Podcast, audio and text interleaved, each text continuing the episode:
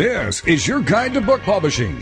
Everything you want to know but didn't know what to ask with your host, Dr. Judith Briles on the Rockstar Radio Network. On the show today, you'll find out where book publishing is going and how to take advantage of it. How to identify and avoid publishing predators. What opportunities are emerging as the book trade evolves in new forms. How to avoid losing money and much, much more. Join us now as a variety of publishing pros will deliver insights and strategies to take the author to the next level of publishing. It's your guide to book publishing. Everything you want to know but didn't know what to ask.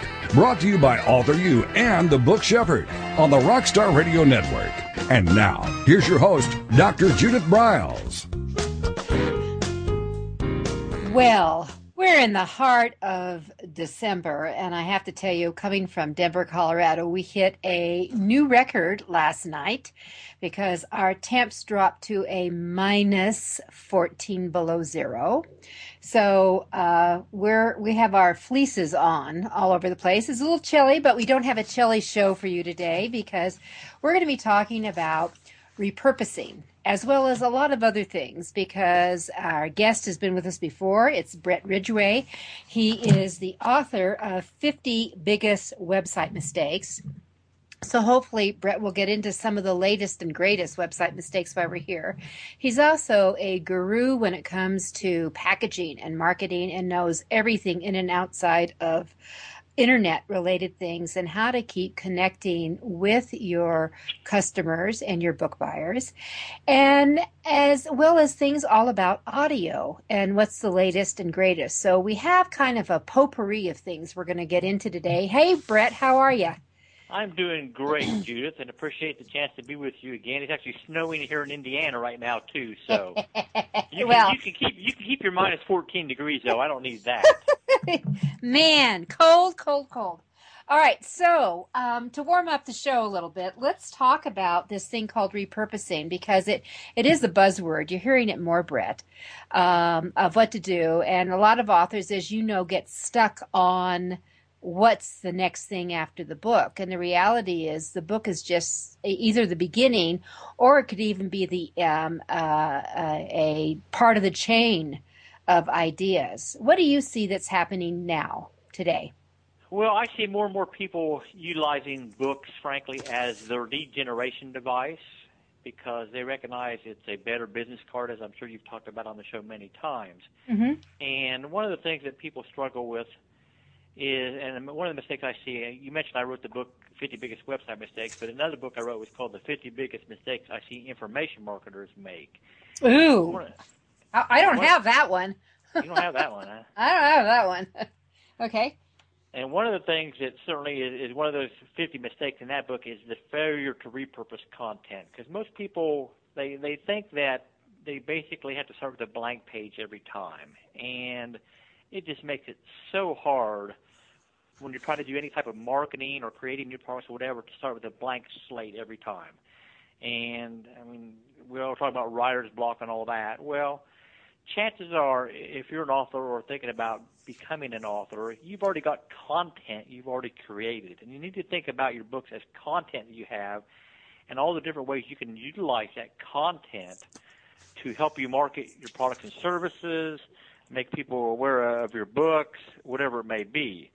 I mean, just think about all the ways, and here's a brief list, but think about all the ways, Judith, that you can utilize content that you may already have to help further your cause, build your platform bigger and all that. I mean, you've got the books themselves, but you've got articles, you could audio versions of your books, blogs, e-books, e-courses, home study courses, membership sites, podcasts, press releases, special reports, teleseminars, tips books, transcripts, videos, et cetera, et cetera. And so there's many things that you can do with content you already have, and so don't try to start with a blank page every time. Think about what you already have in the hopper that you can repurpose and use in some way to spread the word. Well, and that's critical, I think, is to bypass the blank page, because they do get that glaze in the eyes thinking, oh, my God, what am I going to do next? And I get that with blogs. The recent blog I did on the AuthorU.org website was 52 blog ideas, and some of the blog ideas had 10 other ideas within them. And literally, if you blog once a week, I gave you an idea for every week of the coming year. Now, that would be hot for me to get a hold of if I was sitting with a blank slate. Sure, and that's a great idea. I mean, those blog posts obviously can be combined into articles, or you can take articles and slice them up into blog posts. You can combine articles to create books. I mean, there's literally no limit to how you can take content you already have and repurpose it to, again, spread your message and go wider.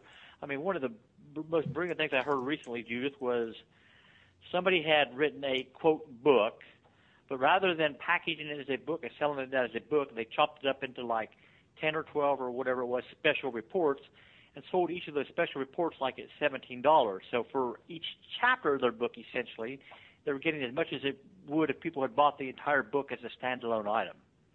Or actually many times over. If they bought the book for $20 and now they're paying for each chapter, you know, $15 or $17, do the math. Yeah, I'm saying if people are willing to pay for chapters, I mean, obviously it needs to be great content, which is a given, but, I mean, if you can get 10 times 17 rather than 17 for your content, well, that sounds like a winning formula to me. Home run. I would call that a home run formula, where I'm going in. Now, you know, some of the things that you have done with your, I mean, you've done a lot with events, and you've certainly worked a lot with speakers. And I guess what we should also tell our listeners is you're the co-founder of Speaker Fulfillment Services, as well as Author Fulfillment Services, so that you work with authors and speakers hand in hand in helping them develop information to get them out there, and really pack. You put together the packaging in a lot of ways and do the mailing for them. Is that not correct? That's true, and certainly, I mean, it probably would be worthwhile to give a brief overview of all the different things that we do, so people know where we're coming from, and it may strike some questions or areas you want to head off into today. Sure, so, why don't you? I mean, that's a good idea. Certainly, our core business is Speaker Fulfillment Services, and Author Fulfillment Services is a subsidiary of that, essentially.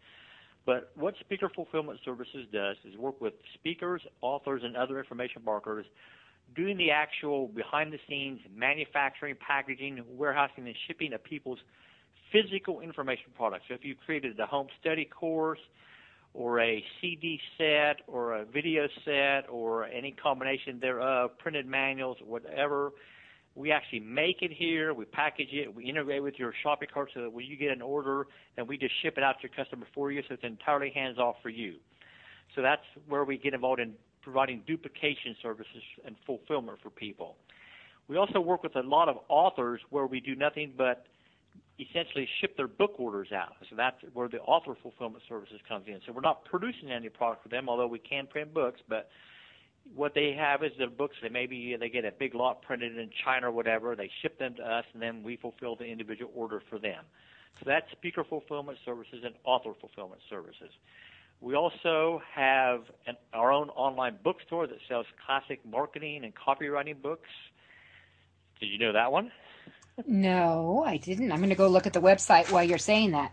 All right. So that one's at sfsbookstore.com. So a lot of the old hard-to-find books that – the core concepts of copywriting are available on that website. We also have our own e-commerce platform called Red Oak Cart, where if you are selling products online and you need a solid system to be able to communicate with your list by email as well as do e-commerce, then our Red Oak Cart system is out there. We also are behind the scenes on a couple of fairly large membership sites. One is in the internet marketing space, which is called AM2. It's a partnership with a guy named Armand Morin. We also have a partnership in another membership site that is aimed at authors.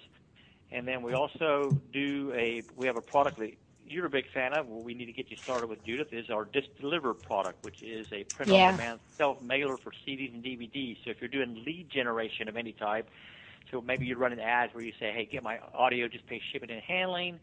Then we produce those basically same day that you get an order and drop them in the mail that afternoon, and that's an all-inclusive $5.99 out the door type service. So yeah, that's huge. That's huge. Okay, we're going to come back with after our first break in about 15 seconds, and then let's get into how we now can integrate some of this. And I should tell all our listeners, his warehousing is one of the best deals on the planet. But we'll come back to that. This is Judith Briles. My guest is Brett Ridgway. You're listening to AuthorU, your guide to book publishing.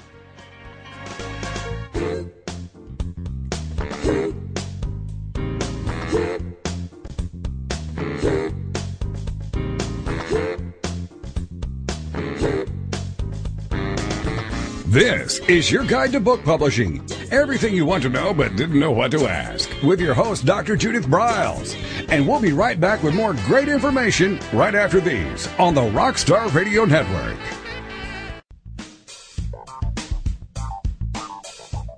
Is there a book in you or another? AuthorU will show you how to create, develop, and publish your book without being hoodwinked. If you already have a book out, you'll find a supportive and brainstorming community that's connected and creative no matter where you live. AuthorU brings in national experts for its book camps and annual author extravaganza held each May. It has regular meetings and delivers webinars for its members on timely topics. Through AuthorU's extensive network, members enjoy exclusive benefits, including significant discounts for a variety of services necessary to publishing. The Resource, its online book publishing news magazine, is content-heavy and it's free. If you want to create a book that has pizzazz, punch, and panache, AuthorU is for you. If you're a hobbyist or a casual author, it's not. Join AuthorU today through its website at AuthorU.org. Follow AuthorU on Twitter at AuthorU and on Facebook at AuthorU, where timely author and publishing tips and articles are posted daily. AuthorU, where the author goes to become seriously successful.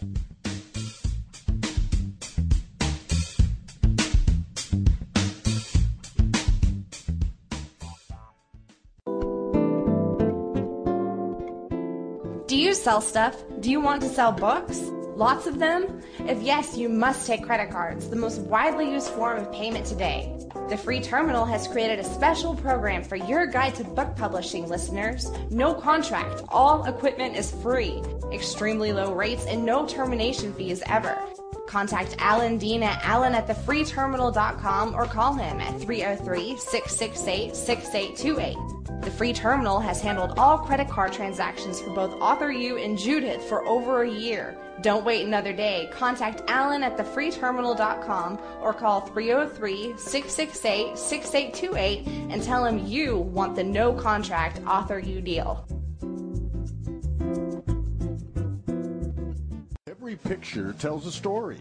And it's a truism that people do judge a book by its cover. Nick Selinger and NZ Graphics have been in the business of producing superior graphic cover design and interior layout for self-published authors, independent and traditional publishers for years. He has developed a reputation for excellent work, fast turnarounds, and best of all, affordable pricing. NZ Graphics also produces ebooks and book marketing materials such as posters, sell sheets, postcards, bookmarks, business cards, logos, and more. Books designed for his clients have won multiple book awards, including Best Book Award by U.S. Book News, multiple Evie Awards from the Colorado Independent Publishers Association, Indie Book Awards, the San Francisco Book Festival Award, and Freedom Medal Award from Valley Forge. Visit www.nzgraphics.com or call 303-985-4174 for more details about making your book the success it should be. Mention that you are an FOJ, friend of Judith's, and that you heard about NZ Graphics on your guide to book publishing.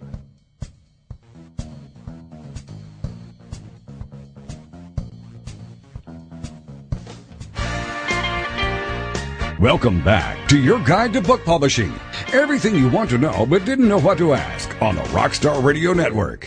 If you want to write and publish a book, if you want to be successful as an author, your guide to book publishing, everything you want to know but didn't know what to ask, is for you. Stay tuned and you'll hear about statistics, scenarios, and strategies on what to do now to get you published. So let's get back to the show. And here again is your host, Dr. Judith Briles.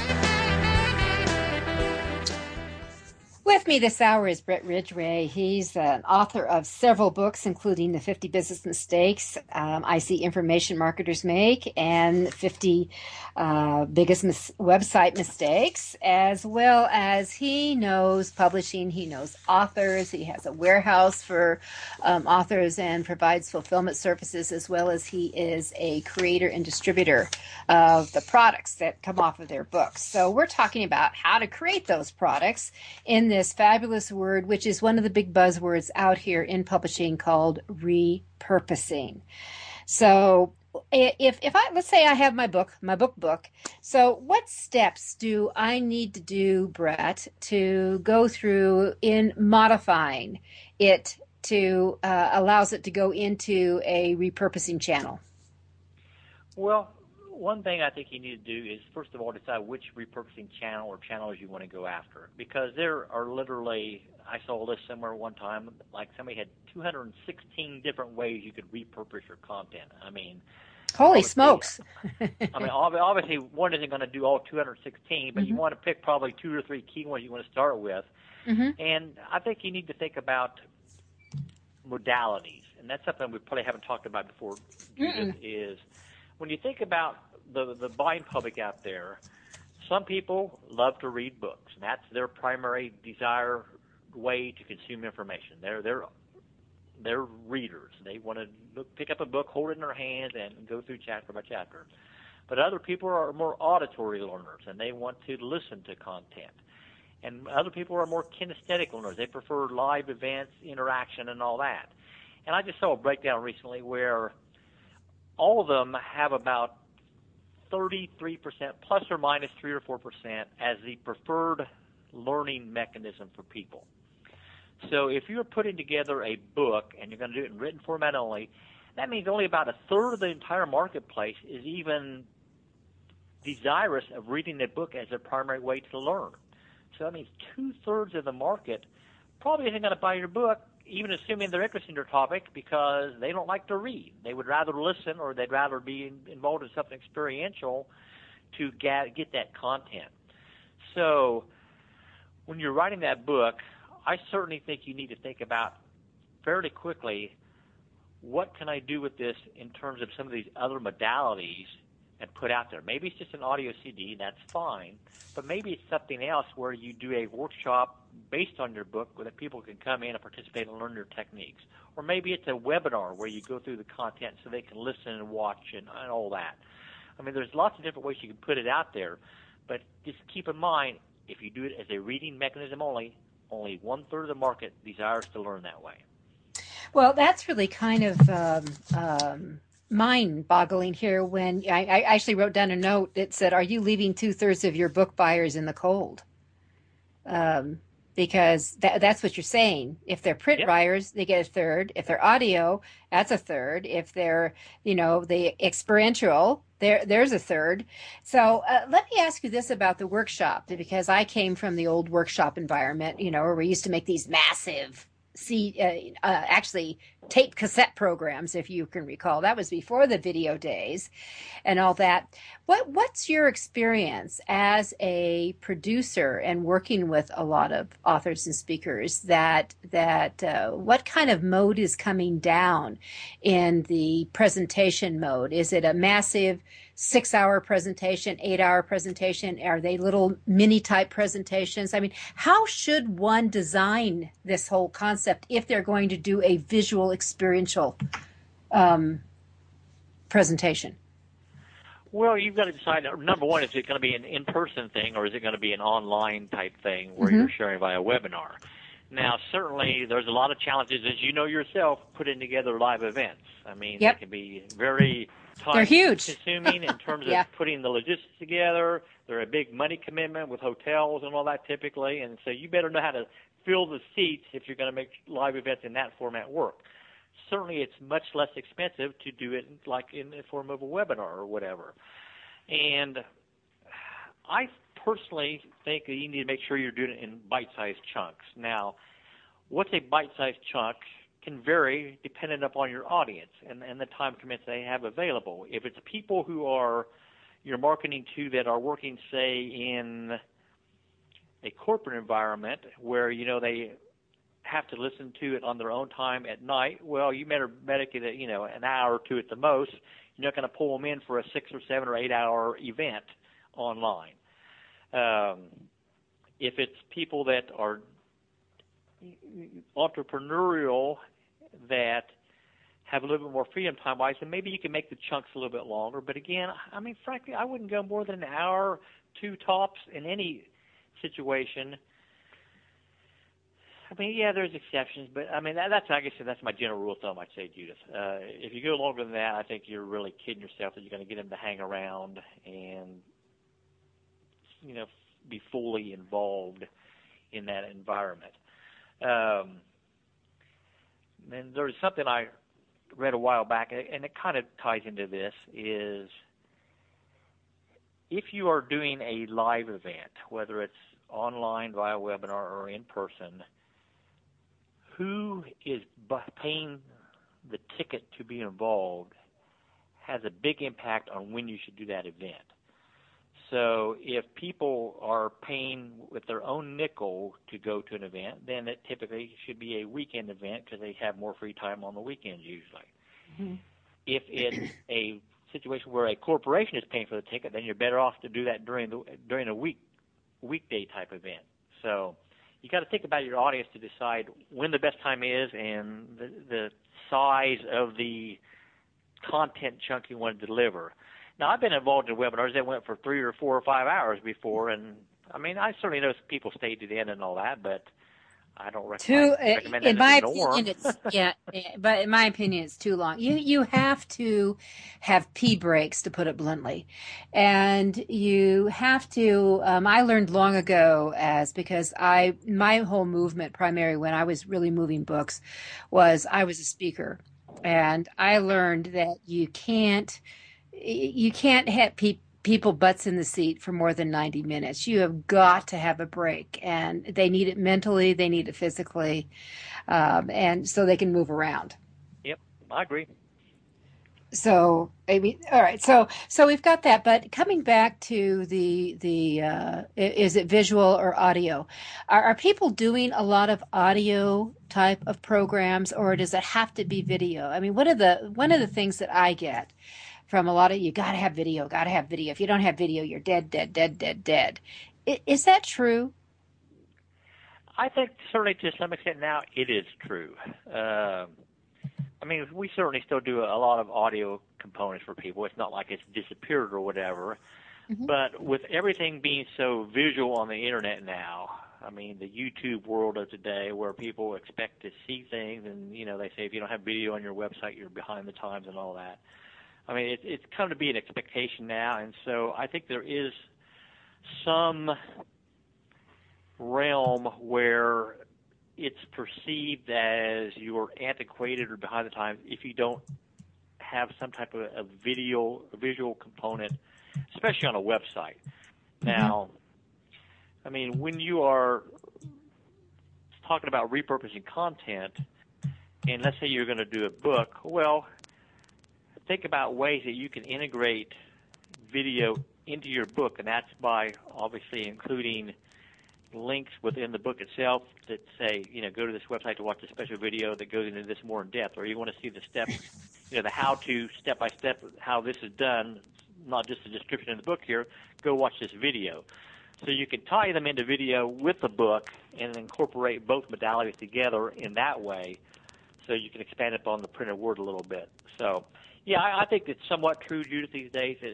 Video is certainly kind of an expectation of people. But, I mean, the place for audio will remain for a long time because how many millions of people still commute every day? And if they can pop an MP3, you know, put an MP3 on their iPod or pop a CD into their vehicle and listen to it while they're commuting, then you've got a captive audience. And if you don't offer your content in that format, again, you're leaving money on the table. So, and you know, the new cars next year, and certainly by 2015, but starting next year, the new cars are going to have the capability of downloading shows like this, the podcast. that are network connected. So that's going to open up a whole new listening realm, because the last thing you do want is a commuter watching a video while they're driving. I would not advise that. Which I did have an experience in a taxi where that happened, and I told him to stop. All right, we're going to be right back. This is Judith Briles. Brett Ridgway is my guest. You're listening to AuthorU, your guide to book publishing.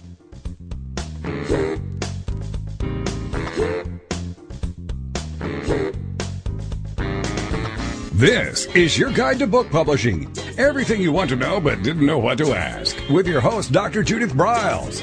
And we'll be right back with more great information right after these on the Rockstar Radio Network. Since 1987, Color House Graphics has set the standard for quality book production.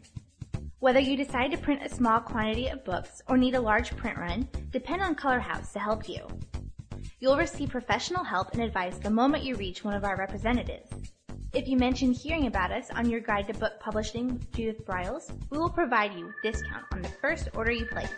To speak with a project manager, call us toll-free at 800-454-1916 or visit us at www.colorhousegraphics.com.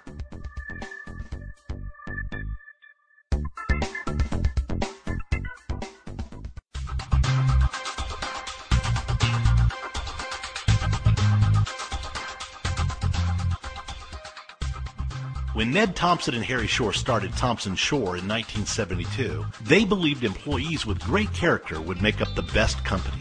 They were right. They hired people who were not only experts in bookmaking, but who were obsessed with quality and delivering exceptional customer service. Almost 40 years later, Thompson Shore remains a 100% employee-owned company. Ned and Harry knew that successful customer projects are a direct result of empowered employees. We specialize in all books for large and small publishers. Creating beautiful and well-made books, we're dedicated to pleasing our customers by making the experience a good one from start to finish. The personal touch we have with our customers allows us to be innovative in solving their most difficult challenges. Our platform also ensures that we can remain flexible to meet our customers' unique needs and expectations. Our marketing kit can create buzz for your title, enhancing the promotion of your book during infancy. When you need to test the market to gauge your future sales, we can provide digitally printed books that will transition seamlessly into a larger offset run. From ebook to hard copy to delivery, our skillful customer service teams are at the ready to answer your most pressing question. At Thompson Shore, we know that making the highest quality books requires more than just the best technologies. It requires superior customer service, professionalism to the trade, and commitment to environmental and social values. With these standards of excellence in place, you can be sure that we will always help you put your best book forward.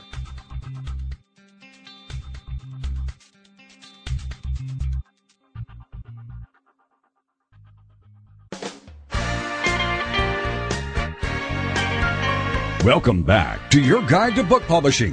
Everything you want to know but didn't know what to ask on the Rockstar Radio Network. Coming up, you'll hear more about statistics, scenarios, and strategies on what to do now to get you published. So let's get back to the show. And here again is your host, Dr. Judith Briles. All right, so with me is Brett Ridgway, and he is the co-founder of Speaker Fulfillment Services and Author Fulfillment Services, plus a lot of zillion other things. And we're talking about repurposing your book and how to we're really the other word, and which we haven't said, which is called monetizing. That's used a lot. How to really monetize that. So I think, Brett, what I'd be curious if you have a ballpark. Let's say you take a book and you do this repurposing in chapters, or you create some other products. What kind of pricing are we looking at? Well, the whole issue of perceived value is something that comes into play here, and obviously we've been trained throughout our entire life that the value of a book typically is $15 to $20 because that's what we pay in a bookstore, and that's what we've learned our entire life. Some a little more, some a little less, but typically $15 to $20.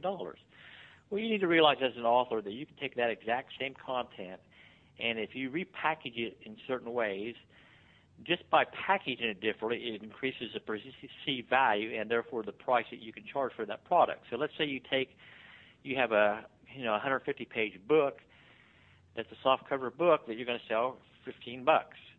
Take that exact same content, format it into 8.5 by 11 pages, put it in a 3-ring binder. Now suddenly it has a perceived value of $47, $67 or more. And you need to keep in mind here, Judith, that you have the whole issue of hard topics versus soft topics. I don't remember if we talked about this before or not, but I mean, a hard topic is anything that's kind of related to how to make money. So how to make money in real estate or Forex or the stock market or whatever it may be. That's considered a hard topic. And hard topics typically command a higher price point than soft topics. Soft topics being things like how to improve your relationship, eating healthy, weight loss, whatever it may be. So you've got to look at the topic that your book's about when you're going to repurpose as to what price point you can charge. And obviously the only way that you really know for sure is by price testing. But typically, if you take a book that sells for $15 and you repackage it into a 3-ring binder, so it's kind of a how-to course type thing, now it's going to command a higher price point, $47, $67, $97, whatever. Add a couple audios to that so that it becomes more of a basic homesteading course. Now maybe you have a $197 product, $297. Keeping in mind also that the more niched your topic is, the higher price point that it typically can command. So you might have a weight loss product that if you niche it at, moms who've just given birth type thing, because it's more specific, typically you can charge a little bit more for that. If you add in some checklist and some maybe a DVD or two where you have more of a full-fledged home study course, then again, depending on your market, now you may have a $397, $497, $697 product. Again, the market's going to tell you what will work long-term. So certainly the format which you deliver your content in can have massive impacts on how much you can charge for that. Now, there's a little rule of thumb here I like to talk about. I'm sure we talked about it before, but it's certainly worth re-mentioning here. Good. Is that typically, as an information marketer, the price at which you sell your product should be about a 10-to-1 markup over your hard cost to get the product out the door. So that means if you have $20 in producing the product, then it means you need to be selling it for about $197 or more to make the numbers work long-term, because obviously you need money for marketing, administration, et cetera, et cetera, et cetera. So if you have a product that you have $50 in, to make the numbers work long term, that means that needs to be a $497 product or higher. Now, we're not saying, Judith, that if you have a lead generation product that's designed to get people into your funnel and you can sell like crazy on the back end, that you can't even afford to give away that first product. But you better know your back-end conversion numbers before you head down that path, or you can get yourself in a big hole real quick. Now, a flip side of this that we need to talk about is, let's say you're in a market that, for whatever reason, has decided that they're not willing to spend more than $50 for a product in your particular space. That means you need to figure out what you can package for about $5 to make the numbers work long-term. Again, exceptions to everything. But as a general rule, you need to be a 10-to-1 markup to make the numbers work long-term. Now, I've heard some people say 8-to-1. I've heard some people say 12-to-1. So let's just average it out and say 10-to-1 and go from there. Mm-hmm. Well, that gives you a hefty margin. And if you're narrowing down, I know in printing, when we're pricing when we do a retail price on our book, we kind of look at what is going to be our price per copy of the book, and we do a multiple of anywhere from 6 to 8 times. So say 7 is the average. So for people who are doing, and that's a good exercise. If you're doing print on demand, for example, and the cost of your book is $6 a book, let me tell you, you're not going to sell that book for $42. And you're thinking, well, wait a minute, where do those numbers come from? Well, if your goal was to work in selling your book through, let's say, not a back of the room, but through a distribution channel of some sort, they're going to take a 55% hack off the retail price. And if your book is sitting at a $20 price, all of a sudden that net to you is $9. And if you've got a $6 cost per book, which a lot do when you do these onesie and twosies and tens books at a time, that if you come up with that kind of thing, you know, you've got this $3 little margin. Well, wait a minute. What about your other design factors? What about any marketing? What about, you know, all the other fill in the blanks? And all of a sudden, it's just what Brett said. You are in the frickin' hole. And you really have to look at all of what we're talking about here. This is business. This is part of the authoring and publishing business if you're going to build the platform that you want to have. So, I mean, it's, even as someone who's been around as long as I am, it's important to be reminded of those markup rules and to justify what your time is. Another thing I see that people get hung up on all the time, Judith, is their production cost per unit. And I was talking with somebody about this earlier today. Mm-hmm. Let me elaborate. Right. I mean, people sometimes get so hung up on getting the lowest cost per unit that they order way more of a product than they need. Oh, they haven't proved their marketing model yet, and they'd be far better off spending an extra $1 or $2 per unit getting the marketing in place, making sure it's working, and then once you prove your marketing out, then you can order the massive quantities and, you know, and get pallets of books printed or whatever. But I have, believe me, pallets and pallets sitting in my warehouse of books that just continue to sit because people haven't figured out how to market. But, hey, they saved $1 per unit on the production cost because they ordered 5,000 at a time versus, you know, 500 or 1,000. I mean, it's just nuts. So, yes, you need to make sure the economies work for you and you're not spending $10 to produce a book that you're selling for $8 or whatever. But don't get so hung up on the per unit production cost. The more important thing is to make sure your marketing is working, and then you can drive those costs down once you've got a working marketing model. But to focus strictly on how much you spend per production unit is a dangerous endeavor.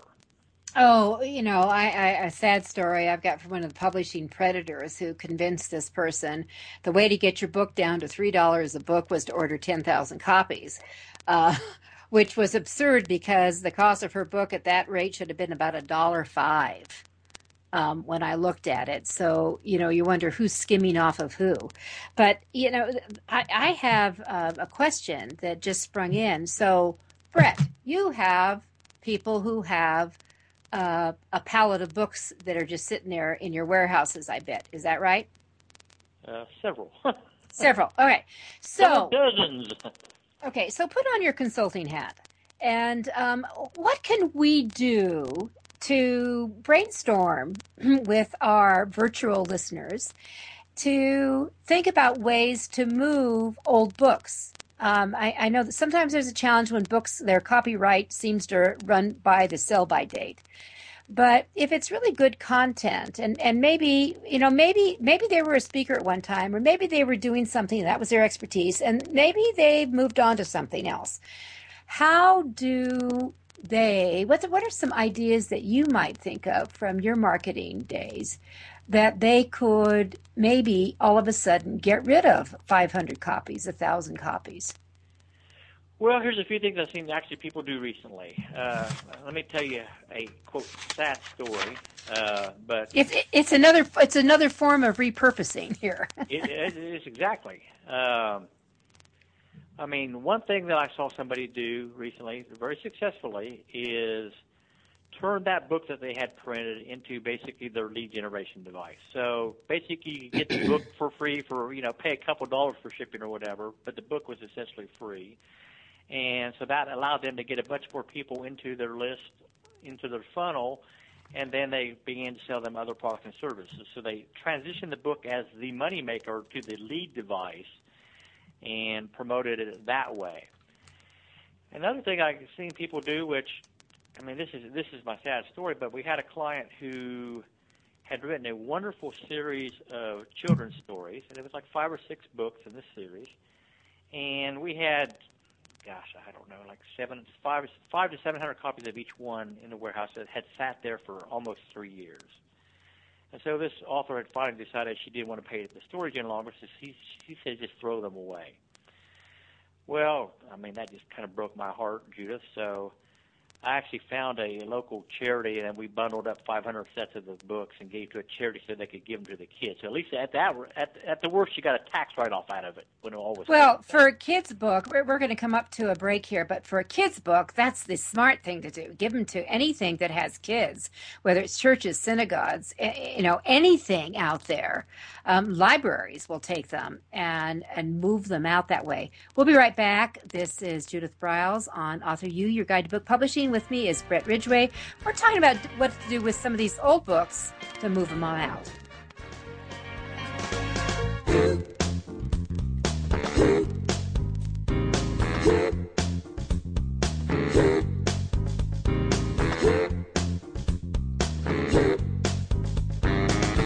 This is your guide to book publishing. Everything you want to know but didn't know what to ask. With your host, Dr. Judith Briles.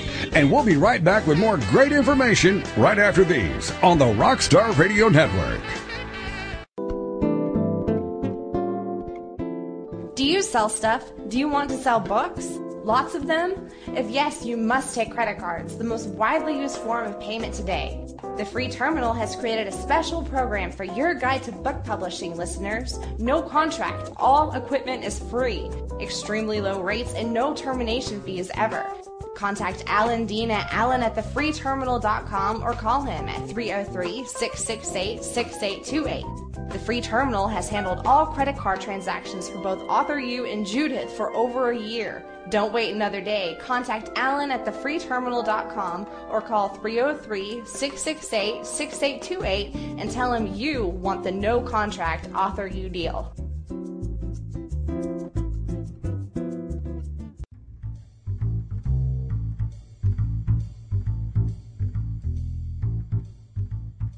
The book shepherding concept is simple. The publishing world is changing, and so must you.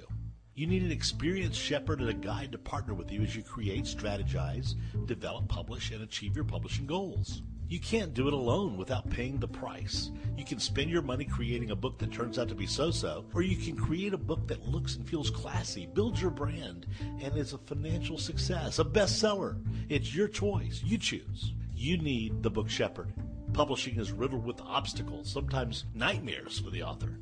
You don't need problems, you want solutions. Dr. Judith Briles will shepherd you through the maze and the chaos. At times, she's had to step in and rescue a book that has been sabotaged by a publisher or by a publishing service provider or sometimes even the author themselves. Judith Briles is the book shepherd if you want to create a book with no regrets.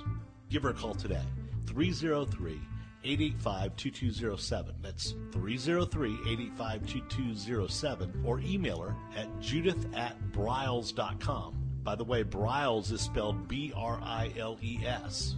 Follow Judith on Twitter at MyBookShepherd and on Facebook at The Book Shepherd.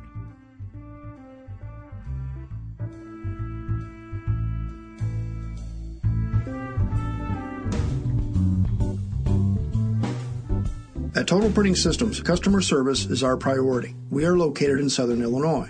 Our employees have an average of 18 years' experience and know that customer relationships are important to our continued success. We have been a short-run book printer for nearly 40 years and always stay at the forefront of technology. Our niche is from 1 to 5,000 copies. Today, we offer digital, black and white, and four-color high-speed inkjet printing, a cost-effective way to introduce color into your short-run titles. We, of course, offer traditional offset printing as well. Bindery is done in-house, from adhesive case binding to PUR perfect binding to mechanical binding of all types, including side sewing. We provide warehousing, kitting, distribution, inventory management, a new print-on-demand facility, streaming browser-based ebooks, and bookstore. Call us at 1-800-465-5200 for a quote on your next book project. You can also visit our website at www.tps1.com.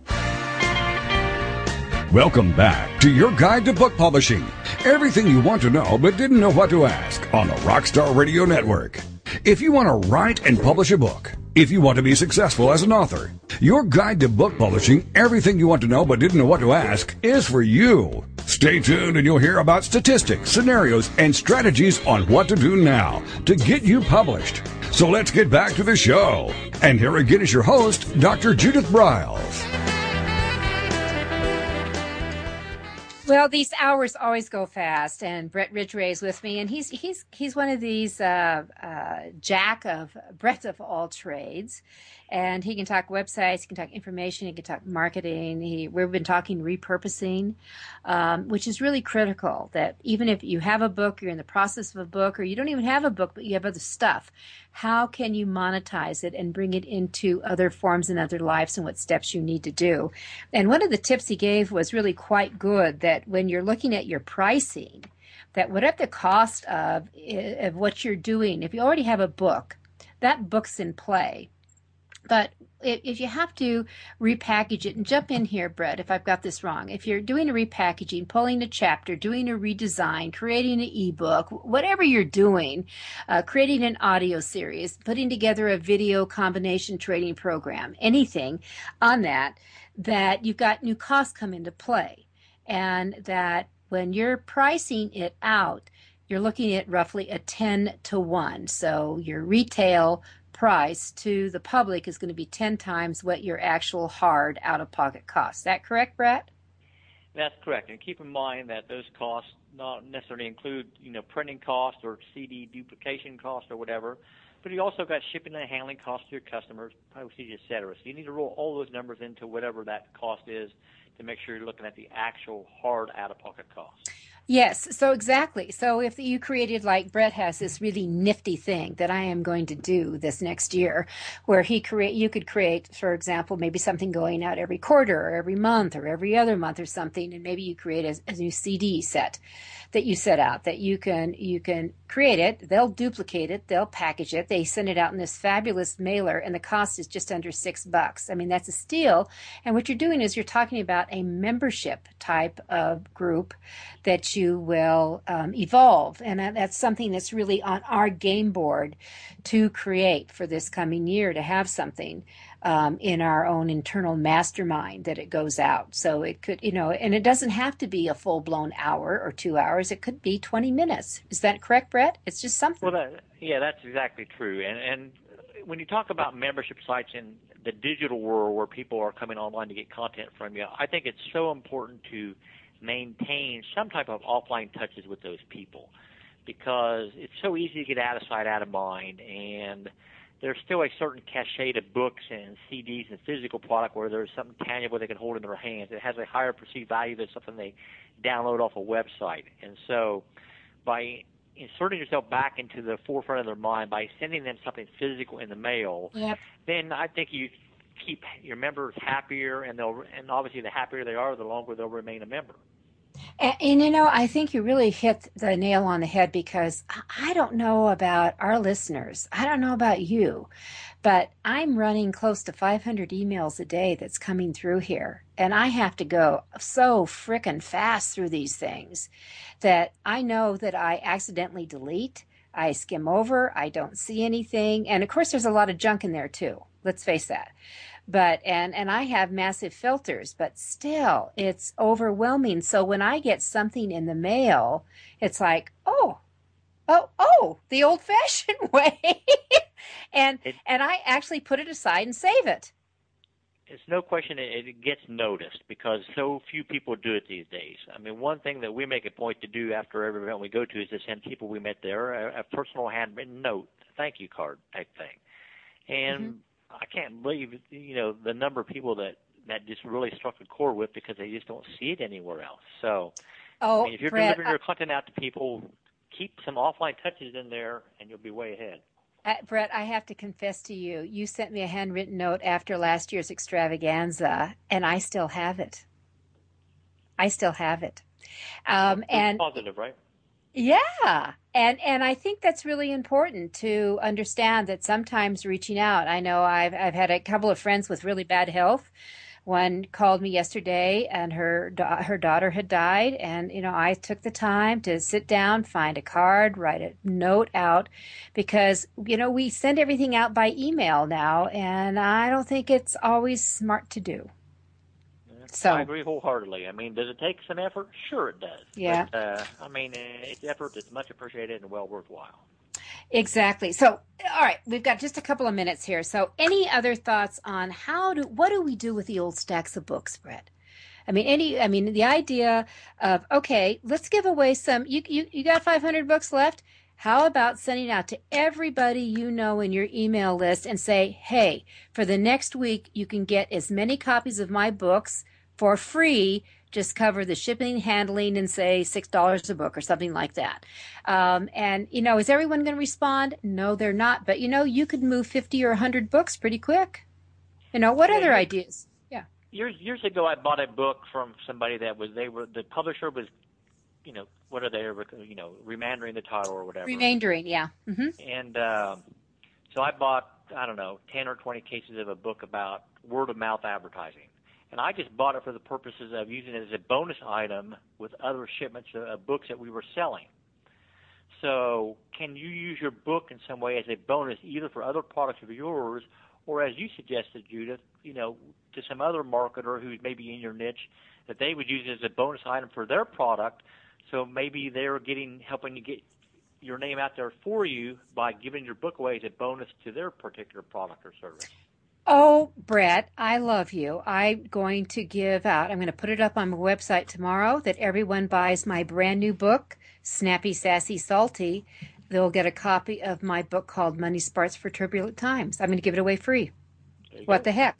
There you go. Mean, it may maybe cost you a few extra pennies because the postage might be a little bit more, but what do you got to lose? I mean, very little. It's very little. It's just smart to do. Okay, so we've hit a little bit on repurposing. The 10-to-1 rule is very, very critical. What about just in our last couple of minutes? What about website? You're you know, written books on that and tips there. If you were to identify the top 3 tips that people either going to do a makeover. I know I just did a massive makeover on the AuthorU.org website and the BookShepherd.com website this summer. I mean, massive, total gutting, new look, repositioning everything content this summer.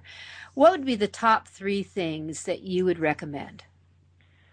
Well, the first thing I would recommend is look at your site or your vision of your site through the eyes of your customer and decide, number one, first and foremost, what is it that you want somebody to do when they come to your site?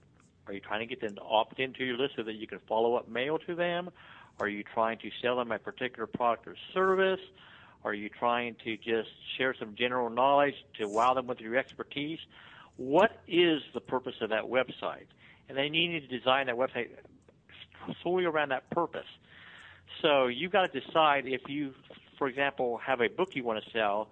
Well, to me, that site should be about selling that book, and that's, you know, pretty much it. Because anything else you include on that site that may drag them off into a different direction lessens the chance of them buying your book. But if the purpose of them coming to the website is to capture their name so you can follow-up market to them, then you got to figure out what kind of bonus or opt-in bribe you're going to have to get them to give you their name and email address so that then you can follow up message them. So number one, first and foremost, is what is the purpose of that site and design around that. Now, the second thing I think that people tend to do that kind of ties right into the first one is, and they're guilty of doing this in their books, too, is think they got to include everything they possibly know about a subject in the book or on the website or whatever. And so it sort of quickly becomes such a cumbersome exercise to either try to read their book or understand their website and figure out what it is that's going on. And, you know, a long time ago I heard the expression, a confused mind never buys. And that's certainly true on a website as much as anywhere. So number one and number two kind of tie together, but what do you want them to do on their site, and make sure you design on that, and don't confuse them with too much. So if you have a what I call a catalog site, because you have a lot of different products and services, that's fine, but for some of your key products or services, you may need to think about putting them out on sites of their own and having their own, quote, independent sales effort, so to speak, because hoping they find that item in a big catalog site can be like chasing your tail sometimes. They may just never get there, may never catch it. So the function of the site in terms of what you want them to do is first and foremost. Secondly, to make sure you don't have too much on the site so that they get confused.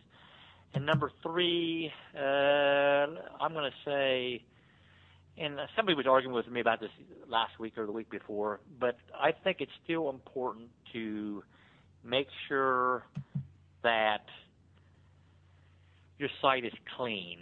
And, you know, clean means different things to different people, but if it looks old school and it doesn't have any video component on it and it looks like something that a sixth grader could have designed, then if you look unprofessional, then they're not going to take you seriously. So you got to have a clean look. All right, so we're going to leave it at that with our 7 seconds to go. So thank you to Brett Ridgway. Next week, we're going to have Carolyn Howard Johnson. We're doing frugal marketing. It'll be great. And pay attention, that 10 to 1, those three tips on what websites, and I think the aha, it can't look like a sixth grader designed it. Thanks, Brett. We'll talk to you later. You're welcome.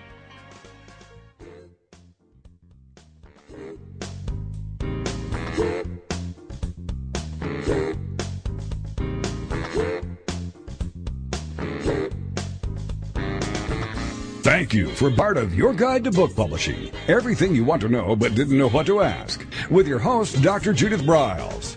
Each week, a variety of publishing pros will deliver insights and strategies to take you, the author, to the next level.